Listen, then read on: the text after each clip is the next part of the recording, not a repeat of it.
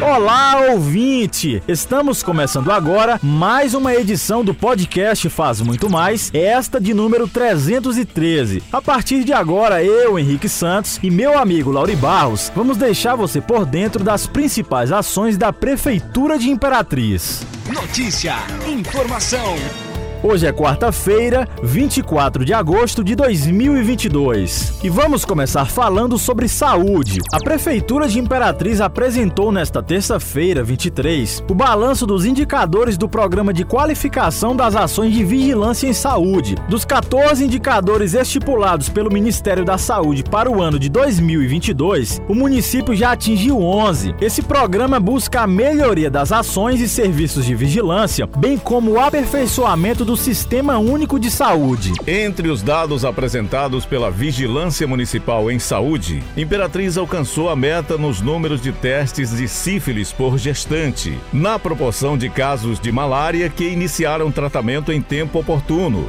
e na cobertura de imóveis visitados para controle vetorial da dengue. Além disso, também fazem parte da lista a alimentação dos registros de nascimento e óbitos enviados à base federal em até 60 dias, monitoramento de água utilizada para consumo humano, notificação compulsória imediata de doenças, notificações de violência interpessoal e autoprovocada, casos novos de hanseníase diagnosticados e novos casos de tuberculose pulmonar com confirmação laboratorial. Com o desempenho dos municípios nesse programa, é feito repasse de incentivo financeiro que pode ser utilizado para custeio. A coordenadora municipal da Vigilância em Saúde, Gisele Vieira, disse que o programa estabelece as metas e que elas são alimentadas diretamente em sistema nacional.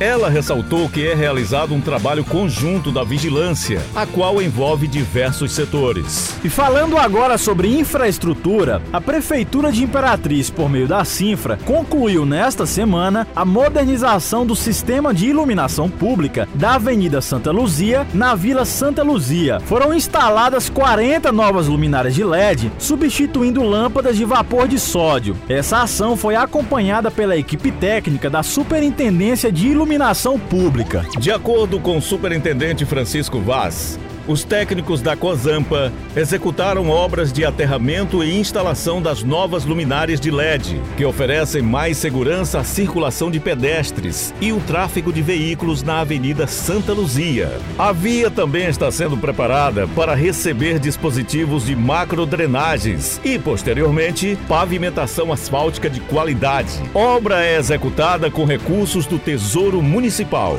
O titular da Sinfra, Fábio Hernandes, disse que a modernização instalação das luminárias de LED na Avenida Santa Luzia proporciona mais economia energética, além de possuir melhor eficiência em luminosidade e baixo custo de manutenção.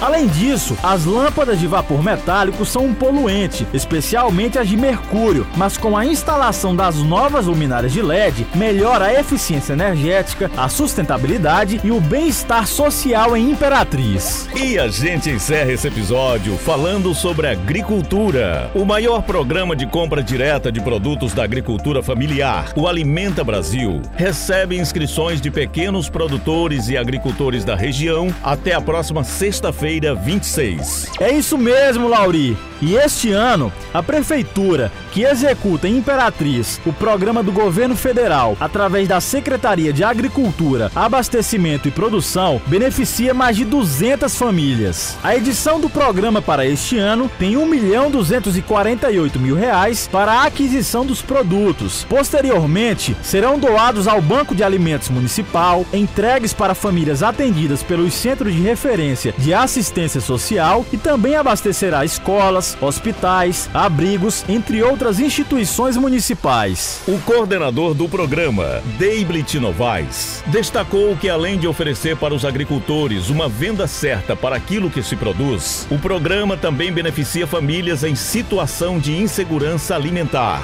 E para se cadastrar, os interessados devem ir até a sede da Secretaria Municipal de Agricultura, que fica localizada na Avenida Babassulândia, esquina com João Palmeira, das 8 às 12 horas, munidos dos os seguintes documentos: RG e CPF, comprovante de endereço, documentos da terra ou contrato que comprova que trabalhava na área ou declaração do proprietário com contrato de locação, declaração de aptidão ao Pronaf e documentos do cônjuge, como RG, CPF e certidão de casamento ou óbito em caso de viuvez.